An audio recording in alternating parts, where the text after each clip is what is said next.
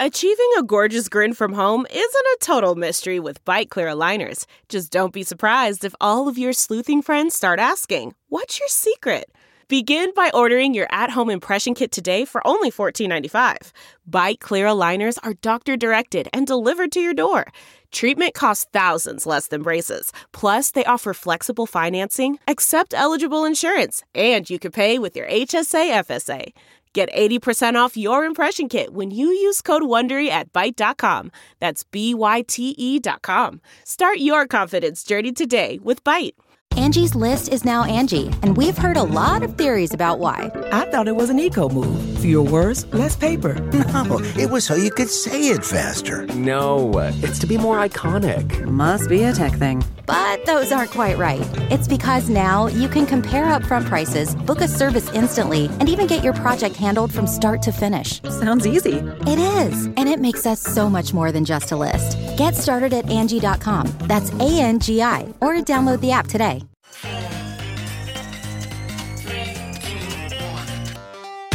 Welcome back to The Breakdown with me, NLW. It's a daily podcast on macro, Bitcoin, and the big picture power shifts remaking our world. The Breakdown is sponsored by NYDIG and produced and distributed by Coindesk. What's going on, guys? It is Friday, October 1st, and so welcome, friends, to Uptober. With this month, we begin the best three month stretch of the year. No, that is not up for debate. Yes, it is definitive. Yes, it is scientific. And no, I'm not talking about Bitcoin, but historically, yes, I'm also talking about Bitcoin. In the past few weeks, we've talked about why September has historically been a bad month for Bitcoin. And there's a lot of theories, and it's not just Bitcoin, it's for markets in general.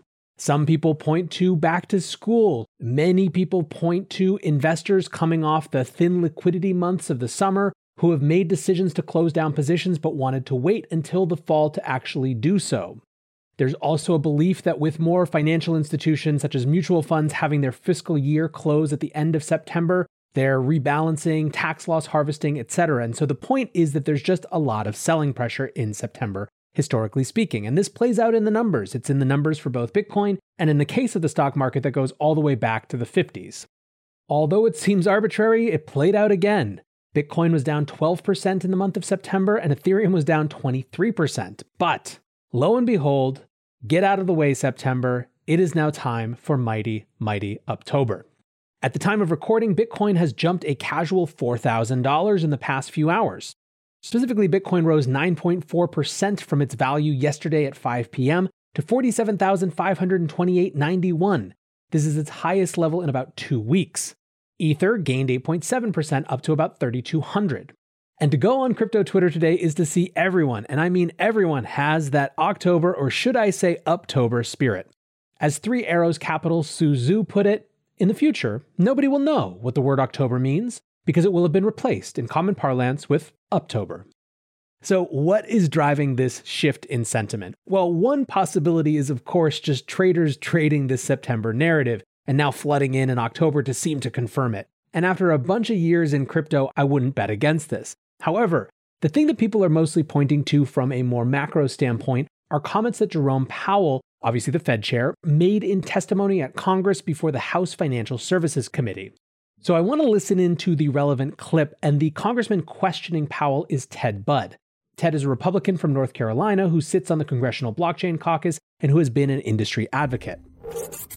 We were asked about um, CBDC or the central bank digital currencies and their impact on stablecoin and other cryptocurrencies. And you stated, and I, I think I quote uh, you correctly here, you wouldn't need stablecoins, you wouldn't need cryptocurrencies if you had a digital US currency. So, Mr. Chairman, as a matter of policy, is it your intention to ban or limit the use of cryptocurrencies like we're seeing in China? No, and, and I, I immediately realized I had misspoken there. I didn't mean to, that, take the word cryptocurrency out of that sentence, and I, and I would say it's fairly widely understood that central bank digital currencies could perform some of the some of the uh, could make. Uh, but no intention to ban. Less. Uh, no intention no, to ban. No intention to ban them, but they're you know the stable coins are are like money market funds. They're like bank deposits, but they're to some extent outside the regulatory perimeter, and it's it's appropriate that they be regulated. Same activity, same regulation. So there are a bunch of things to unpack here. First, what are the previous statements that Budd and Powell are referring to? In July, Powell was in front of another House Financial Services Committee hearing. Someone asked if a digital currency would decrease the need for cryptocurrencies. Powell said, I think that may be the case, and I think that's one of the arguments that are offered in favor of digital currency. That in particular, you wouldn't need stablecoins, you wouldn't need cryptocurrencies if you had a digital US currency. I think that's one of the stronger arguments in its favor. Again, that was his statement from July. Now, let's turn to what he said specifically in the statement we just heard. First of all, when Powell says that he immediately felt like he misspoke, it sounds pretty genuine to me that the words written on the page, quote, that in particular you wouldn't need stablecoins, you wouldn't need cryptocurrencies if you had a digital US currency, I think that's one of the stronger arguments in its favor, conveyed something more than he meant.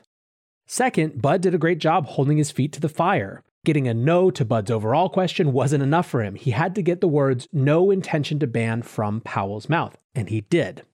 Why does this matter? Well, of course, the context for these new statements, and Budd put this plainly, is the recent actions of China. First, the ban on mining from a few months ago that they have very much carried through with, and more recently, a ban on cryptocurrency trading. Despite the big collective callus that the Bitcoin industry has to China bans, it's pretty clear that this time at least they are intent from banning themselves and their citizens from the Bitcoin and crypto network. What's more, they continue to bluster about this ban. Colin Wu tweeted yesterday that China's official economic daily says more policies against cryptocurrencies are coming. This wasn't from Chinese officials, but it was in reviewed and approved media. So, what have been the takes of folks in the US when it comes to China? And I mean specifically outside of our industry. Some, like Senator Pat Toomey, have said that it represents an opportunity, that it draws the clear distinction between the US and China, where China is so terrified of a new technology that they have to ban their citizens from using it. Others I've seen have worried that crypto in the US was really only being given a pass as a hedge against what China was going to do with it. In other words, people were countenancing crypto because it was a way to keep up. If that's the case, what would happen now that China has taken themselves out of the game? Well, Powell has given now a pretty strong statement here, at least from his vantage point, that should reassure some of the more tepid holders that the future destiny of Bitcoin and crypto in the US is not a banning, at least in the Fed chair's perspective. There are a lot of folks in this industry who are not weak hands in the pejorative sense of that term, but who are much more on the bubble in terms of their commitment to this asset that they hold. That could be because they haven't spent much time with it, because they are intrigued but risk averse, because they are structurally risk averse because of their particular investment mandates or profiles. It could be that they just got in this year, they convinced a whole bunch of compliance people to let them experiment, and have now been concerned that the thing they sold all those compliance people on was getting targeted for action by regulators. The point is that there are a lot of this type of Bitcoin holder, and this should be at least some reassurance to them.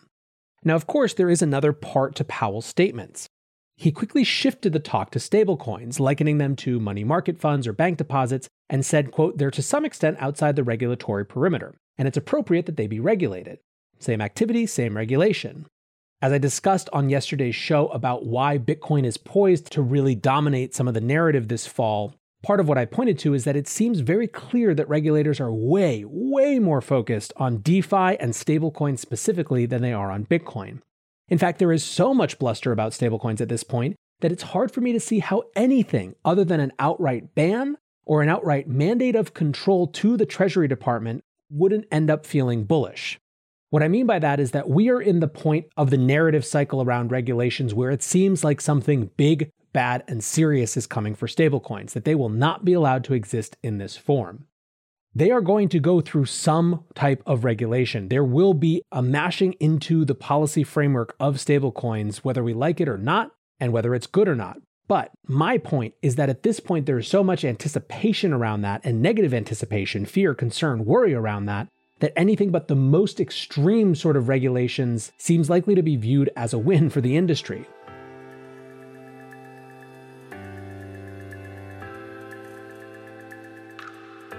This podcast is sponsored by NYDIG, the institutional grade platform dedicated to building a more inclusive financial system through Bitcoin. To find out more about NYDIG and their mission to bring Bitcoin to all, go to NYDIG.com slash NLW. That's N-Y-D-I-G forward slash NLW.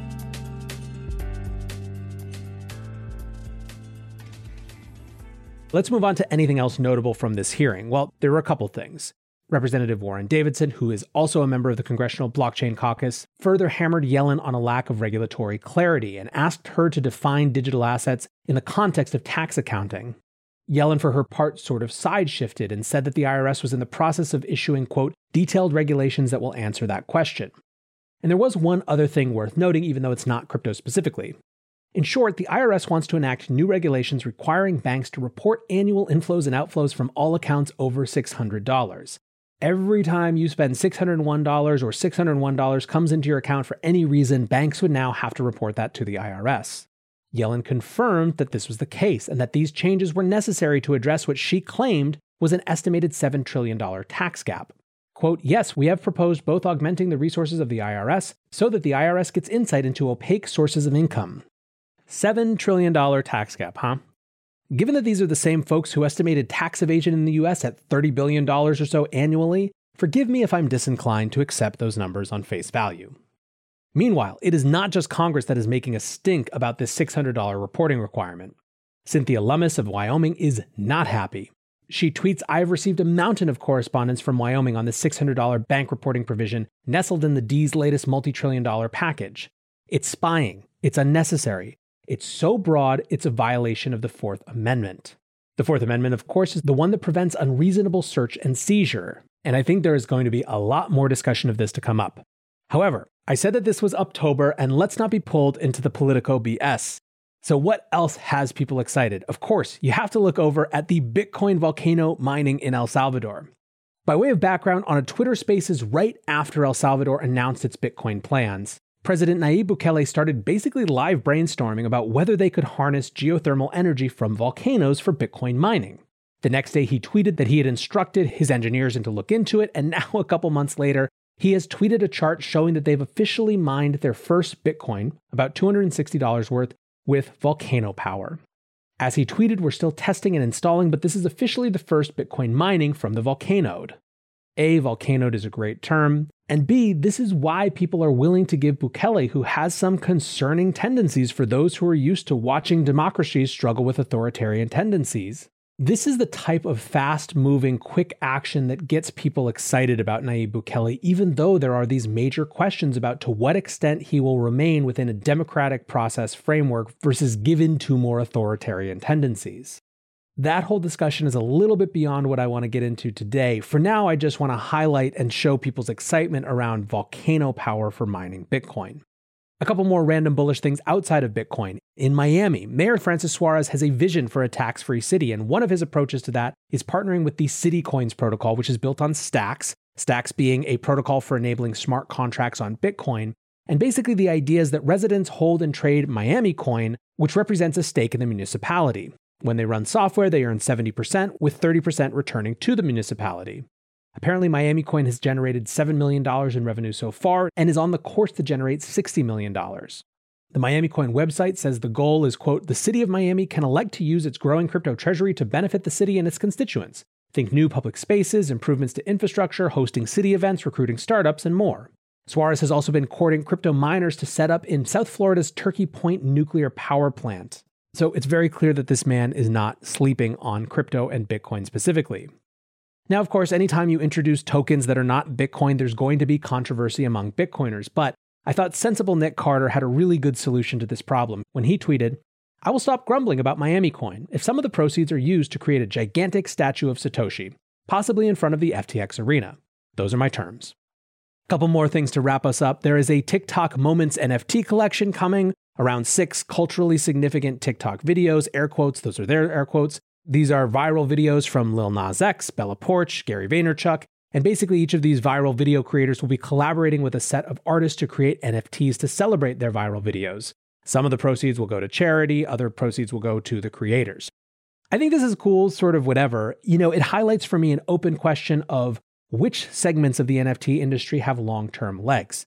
The punks and things of that nature seem to have a clear path. They are now status symbols and tokens for an OG set of the crypto community who have made lots of money. That to me is far more than you need to sustain an artistic store of value type of community.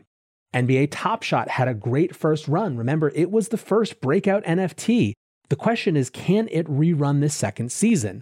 There have been a lot of frustrations among Top Shot users, and now Dapper Labs is partnering with the NFL, with Spain's La Liga, to recreate the sort of Top Shot magic. If it happens a second time, both within the NBA and in other communities, I think it'll be clear that there seems to be a thing there for this type of video highlight memorabilia. This sort of moment, this sort of viral moment capture from TikTok, I have a lot more questions about, but I suppose at the end of the day, we'll only learn by people trying, and people are excited, like I said. Finally, the San Jose mayor is partnering to put helium nodes that mine HNT helium tokens to pay for low income residents' internet access. So, San Jose is partnering with the California Emerging Tech Fund, which will purchase 20 helium miners. The CETF will then hold all the mined HNT, convert the tokens to prepaid cash cards, and then hand those out to low income residents to allow them to pay for internet expenses. The plan is designed to help over 1,300 low income San Jose residents in its first year.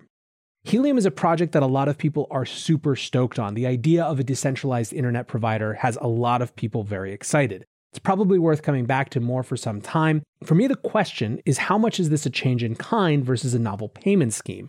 Not that a novel payment scheme that gets people internet access wouldn't be cool in its own right, but either way, the point here in the context of the show is that October is here and there are nothing but good vibes. Until tomorrow, guys, be safe and take care of each other. Peace.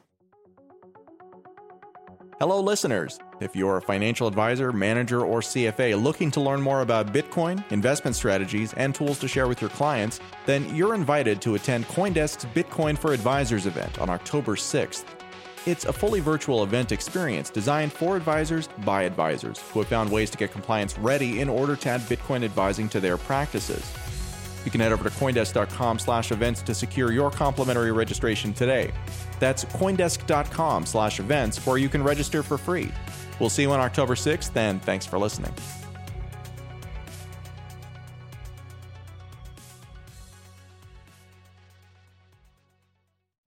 You know how to book flights and hotels. All you're missing is a tool to plan the travel experiences you'll have once you arrive. That's why you need Viator. Book guided tours, activities, excursions, and more in one place to make your trip truly unforgettable. Viator has over 300,000 travel experiences to choose from. Everything from simple tours to extreme adventures and all the niche, interesting stuff in between. So you can plan something that everyone you're traveling with will enjoy. Real traveler reviews give the inside scoop from people who've already been on the experiences you're considering. So you can plan with confidence. Free cancellation helps you plan for the unexpected. And 24 7 customer support means you can travel worry free. Download the Viator app now and use code Viator10 for 10% off your first booking in the app. Find travel experiences for you. Do more with Viator.